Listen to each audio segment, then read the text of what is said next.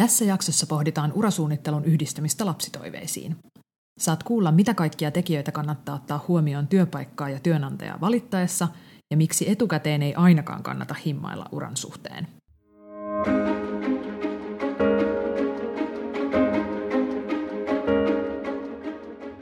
Tässä podcastissa pyritään luomaan parempaa arkea ja onnellisempaa elämää ratkomalla arjen pulmatilanteita ja parisuhdeongelmia lempeän liinisti insinööriekonomimentaliteetilla.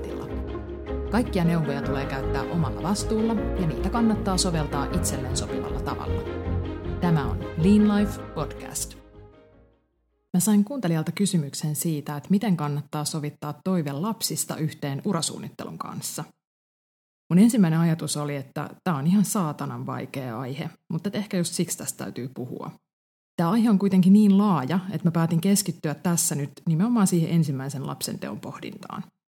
Mä sanon nyt suoraan, että itse vastaus on suunnattu naisille, koska valitettavasti vielä nykymaailmassa he ovat ainoita, jotka joutuu aidosti miettimään tätä kysymystä. Miesten ei edelleenkään oleteta jäävän isyyslomille, ja vaikka he jäisivät, niin miesten kohdalla se tuntuu olevan uran kannalta lähinnä tällainen hyvä keino saada bonuspisteitä ja ihailua. Ehkä miestenkin kannattaa kuitenkin kuunnella tämä jakso siinä mielessä, että he ymmärtää sitten paremmin, minkälaisten ajatusten kanssa moni nainen kamppailee, ja osaavat sitten toivottavasti paremmin tukea niin kumppaneitaan kuin kollegoitaan. Jos nyt lähdetään siitä, että naisena ei ole hyvää aikaa tehdä lapsia. Jos sä teet kaksikymppisenä, niin sä et ole vielä ehtinyt valmistua ja opinnot viivästyy. Jos sä teet ne suoraan valmistumisen jälkeen, niin sä et ehkä ehdi hankkia työkokemusta ja verkostoja. Jos sä teet ne kolmekymppisenä, niin se osuu usein myös juuri siihen uravaiheeseen, jossa saisi tarjolla tosi kiinnostavia haasteita. Ja jos sä teet nelikypäsinä, niin sit se voi olla käytännössä jo vaikeampaa. Toisaalta, koska sitä täydellistä hetkeä ei tule ikinä, niin ei tarvitse myöskään turhaan stressata sitä ajatusta niin paljon. Mä itse olin aina ajatellut, että mä en halua lapsia ainakaan ennen kuin mä oon täyttänyt 30. Mun äiti on saanut mut 29-vuotiaana ja hän oli aina puhunut siitä, että oli ihan hyvä, että oli ehtinyt jo vähän elää omaa elämänsä ennen lastensaantia. Ja siis mä nautin mun itsenäisestä elämästä ihan valtavasti siinä 25 ja 30 vuoden välissä. Mä sain rauhassa tehdä töitä, keskittyä itseni kehittämiseen, tehdä vapaaehtoistöitä, matkustella, asua ulkomailla ja elää hyvin aktiivista sosiaalista elämää. Uran kannalta musta oli myös hyvä, että mä ehdin tehdä töitä eri firmoissa – kerätä vähän laajemmin työkokemusta ja toisaalta kasvattaa mun verkostoja. Tässäkin ihmiset on varmasti myös hyvin erilaisia ja joillakin se perhetoive on saattanut olla hyvin selvä ja vahva jo hyvin aikaisessa vaiheessa. Mutta että mulle henkilökohtaisesti tällainen vähän vanhempi vanhemmuus sopi kuitenkin erittäin hyvin. Ja sitten kun mä tulin äidiksi, niin mua ei haitannutkaan niin paljon sit muokata niitä mun prioriteetteja lasten myötä. Koska mä olin saanut nauttia siitä mun itsenäisyydestä jo niin pitkään.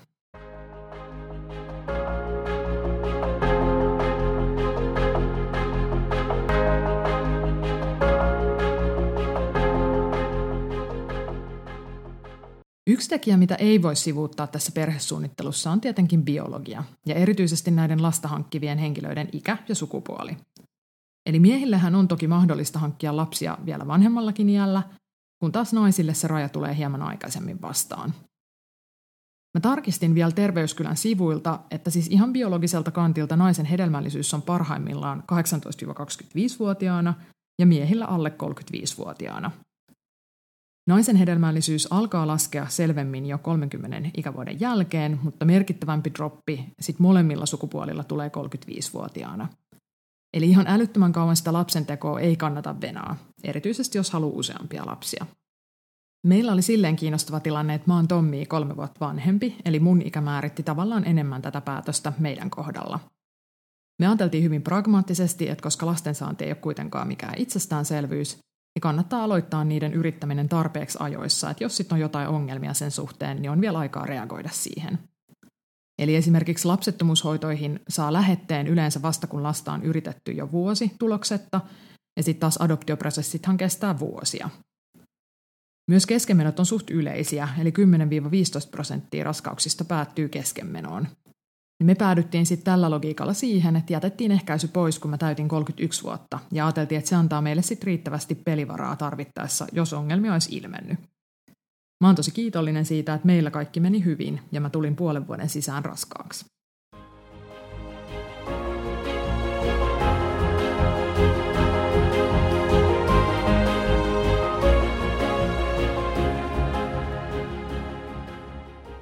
Jos nyt aletaan miettiä tämän perheen perustamisen vaikutusta töihin ja uraan, niin ensimmäinen neuvo, jonka mä oon kuullut lukemattomien naisjohtajien suusta ja jonka voin täysin allekirjoittaa, on, että valitse se kumppani hyvin. Jos sä haluat pystyä tekemään haastavia töitä ja etenemään urallasi, niin kyllä siihen tarvitaan myös kumppanin tukea.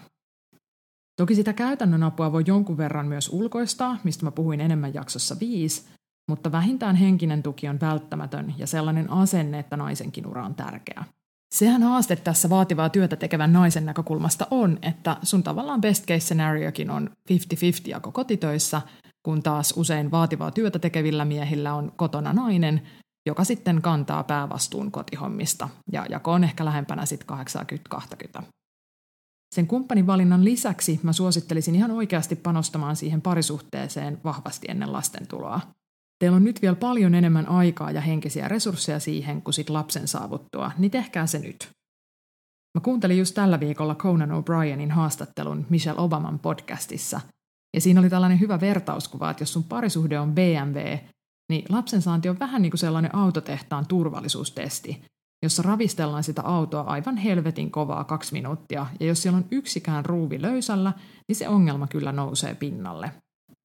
Eli nyt on aika vahvistaa sitä suhdetta, jotta teidän parisuhde voi mahdollisimman hyvin ja teidän keskusteluyhteys pelittää.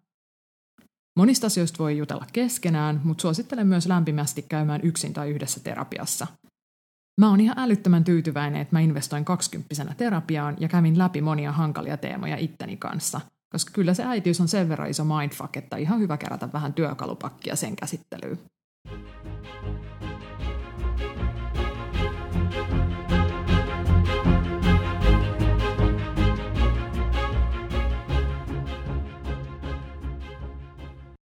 Yksi kysymys, mikä tähän liittyy, oli, että onko ok hakea ja ottaa vastaan uusi työpaikka, jos on tiedossa, että toivoo lapsia lähitulevaisuudessa.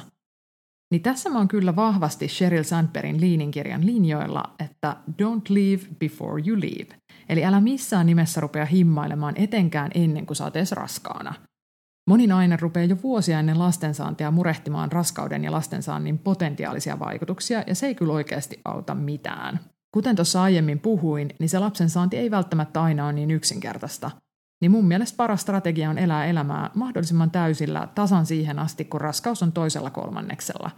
Eli haet kaikkia unelmatöitäsi ja varaat matkoja ja teet hauskoja juttuja kavereiden kanssa. Mun yksi hyvä ystävä, jolla oli haasteita lapsensaannin kanssa, sanoi just viisaasti, että hän pyrki elämään täysin normaalisti eteenpäin koko sen lapsen yrittämisen ajan. Ja ajatteli, että vähän paljon mieluummin peruu sit odotetun raskauden takia vaikka jonkun lomamatkan, kun ajattelee sitten sen potentiaalisen lomamatkan ajankohtana, että onpa tylsää, että ei varattu sitä matkaa ja nyt mä en edelleenkään ole raskaana. Hän siis sekä vaihtoi työpaikkaa että matkusteli Etelä-Amerikassa lapsen yrittämisen aikana, ja kyllä kaikki sitten järjestyi, kun hän tuli raskaaksi.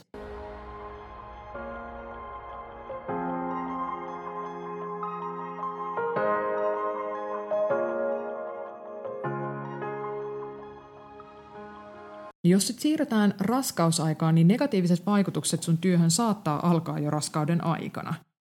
Mulla kävi tässä mielessä ekan raskauden kanssa tosi hyvät sägä, että mä voin todella hyvin koko sen raskauden ajan.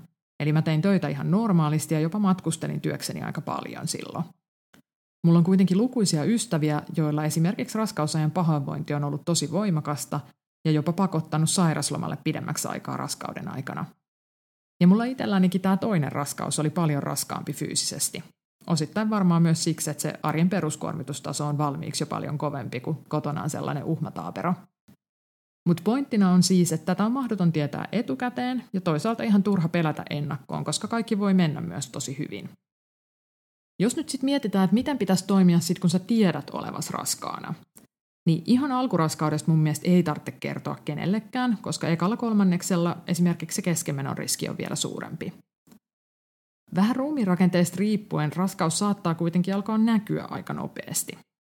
Tai sitten se voimakas aamupahoinvointi pakottaa sut kertomaan aika aikaisessakin vaiheessa töissä. Eli vaikka noin teoriassa lain mukaan uutta työtä hakiessa ei tarvitse kertoa mitään ja työnantajallekin täytyy ilmoittaa alkavasta äitiyslomasta vasta kaksi kuukautta ennen sen alkua, niin musta kyllä ainakin ulkoisesti huomassani aika nopeasti, että mä oon raskaana. Mä itse kerroin molempien raskauksien kohdalla aika aikaisessa vaiheessa töissä, että mä oon raskaana, Ja näin jälkikäteen ajateltuna niin olen tajunnut, että mä olin hyvin onnekkaassa asemassa, koska mä oon hyvin perheystävällisessä firmassa töissä ja mä olin aika varma, että mun esimies suhtautuu asiaan hyvin. Eli toisin sanoen mun ei tarvinnut pelätä, että se asiasta kertominen vaikuttaisi jotenkin negatiivisesti mun urakehitykseen.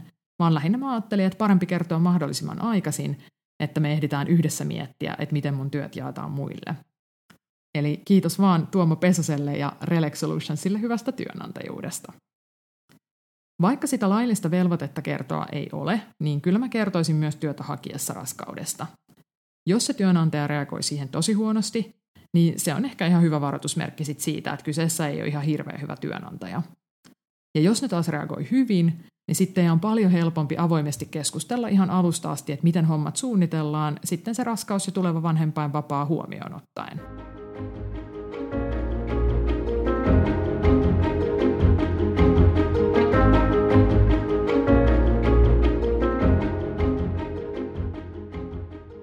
Yksi kysymys liittyy siihen, että kannattaako siirtyä vaativampiin tehtäviin joko firman sisällä tai toiseen firmaan juuri ennen mahdollista raskautta. Niin mun mielestä kyllä kannattaa. Siis olettaen, että kyseessä on joku innostava haaste. Sheryl Sandbergilla oli kirjassa myös toinen hyvä pointti, että mitä kivemmassa duunissa sä oot, niin sitä kivempi siihen on palata. Ja toisaalta mitä paremmassa asemassa sä oot, sitä enemmän vaikutusvaltaa sulla on sit usein myös siihen sun omaan tekemiseen. Työn mielekkyys vaikuttaa kuitenkin niin älyttömästi ihmisen yleiseen henkiseen hyvinvointiin, että erityisesti jos ne työt aktiivisesti vituttaa, niin kyllä silloin lähtökohtaisesti aina kannattaa vaihtaa. Ei kannata myöskään kantaa mitään huonoa omatuntoa sen suhteen, että sä saatat sit jossain kohtaa olla jonkin aikaa poissa vanhempainvapaiden takia, vaan ajatella sitä ennemmin niin, että saat sille työnantajalle pitkän ajan investointi. Jos ne kohtelee sua hyvin raskauden ajan, ja perhevapaiden ajan, niin hän saa todella sitoutuneen ja innostuneen työntekijän myös sitten takaisin sieltä vanhempainvapailta. Työthän voi olla myös vaativia eri tavoilla, ja eri ihmiset kuormittuu tietty myös eri asioista. Ehkä näin lapsiperheen näkökulmasta haastavimpia on erityisesti työt, jotka edellyttää paljon matkustamista, erityisesti mannerten yli. Eli esimerkiksi vaativa työ puhtaasti Suomessa toimivassa yrityksessä ei välttämättä ole yhtä hankala yhdistää perheelämään kuin vaativa työ yrityksessä, jonka päämarkkina on Yhdysvallat.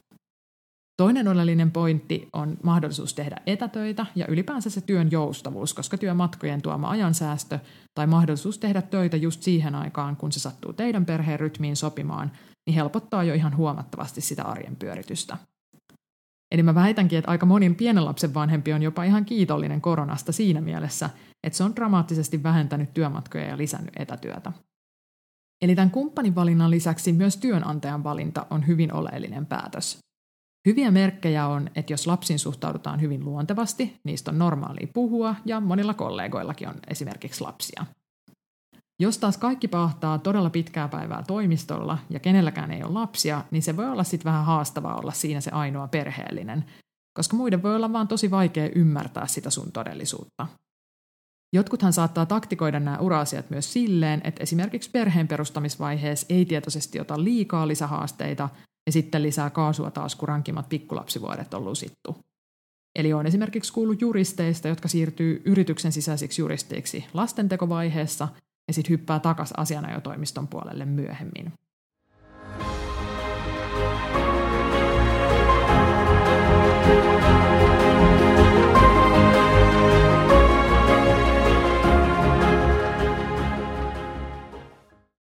Muutos työnteossa lasten jälkeen on mun mielestä se, että sulla on yhtäkkiä vaan tosi paljon vähemmän aikaa käytettävissä. Eli sun on pakko lähteä hakemaan ajoissa lasta tarhasta, eikä voikaan enää ajatella, että no mä nyt teen vielä puoli tuntia, että mä saan tämän yhden jutun tehtyä. Moni toki harrastaa sitten tätä iltavuoroa, eli alkaa tehdä töitä uudestaan kahdeksalta, kun muksut on saatu nukkumaan. Mutta sitten se kyllä tarkoittaa helposti sitä, että oma palautuminen kärsii tai että sit sulla ei ole juurikaan aikaa esim. kavereiden näkemiseen tai harrastamiseen. Eli tässä täytyy aika tarkkaan miettiä sit niitä omia prioriteetteja. Henkilökohtaisestikin mä oon sitä mieltä, että tämä on tosi vaikea yhtälö. Ja kyllä mullakin on ollut sellaisia aikoja, jolloin mä oon ollut tosi väsynyt, ja sitten mä väsyneenä on rakennellut sellaisia eskapismifantasioita, joissa mä vaihdan johonkin tosi hidastahtiseen firmaan, johonkin tosi helppoa hommaa, ja sitten vaan vähän hengailen töissä – mutta sitten jos mä oon rehellinen itselleni, niin mä tiedän, että todennäköisesti se olisi kivaa just sen viikon, Ja sitten mä tylsistyisin totaalisesti ja alkaisin taas kaivata suurempia haasteita. Eli mä oon loppujen lopuksi tullut siihen johtopäätökseen, että mä uskon, että mä oon kuitenkin kokonaisuudessaan onnellisempi ihminen, kun mulla on haastava työ, vaikka se välillä sitten onkin vähän kuormittavaa. Toisaalta mä oon kyllä pyrkinyt myös asettamaan selkeitä rajoja työn ja vapaa-ajan välille ja pitänyt myös hyvin aktiivisesti huolta omasta jaksamisesta. Eli esimerkiksi unista mä en ole kyllä valmis tinkimään yhtään. Mä oon myös yrittänyt opettaa itseäni ajattelemaan, että mulla on tässä aika paljon vielä tätä työuraa jäljellä, eli ihan kaiken ei tarvitse tapahtua just nyt. Mä voisin tosiaan puhua tämän teeman eri näkökulmista joku viisi jaksoa, mutta ehkä mä nyt lopetan tällä kertaa tähän. Ja voitte sitten esittää jatkokysymyksiä aiheesta, jos haluatte. Yhteenvetona mä toteaisin, että ihan liikaa sitä perhesuunnittelua ei kannata, eikä oikeastaan voi tehdä, koska ikinä ei voi tietää, kuinka helposti sitä sitten lopulta tulee raskaaksi. En kuitenkaan jättäisi mitään tilaisuuksia väliin sen takia, että ehkä voi kohta olla raskaana. Ja jos susta alkaa sitten vanhempainvapaalla tuntumaan siltä, että ne vanhat hommat ei enää tunnukaan niin hyvältä vaihtoehdolta, ja tämä koskee nyt siis sekä isiä ja äitejä, niin kyllä siinä on sitten vielä hyvin aikaa neuvotella oman työnantajan kanssa erilaisista järjestelyistä tai hakea kokonaan uusia hommia. Tässä kaikki tällä kertaa. Seuraamalla Instassa tiliä at Sonja Rajala saat aina ensimmäisenä uusimmat Lean Life-updateit. Lisää kiinnostavia sisältöjä löydät myös blogistamme osoitteessa www.leanlife.fi. Voit lähettää omia kysymyksiäsi tai ehdotuksia kiinnostavista haastateltavista joko Insta dm tai nettisivujemme yhteydenottolomakkeen kautta.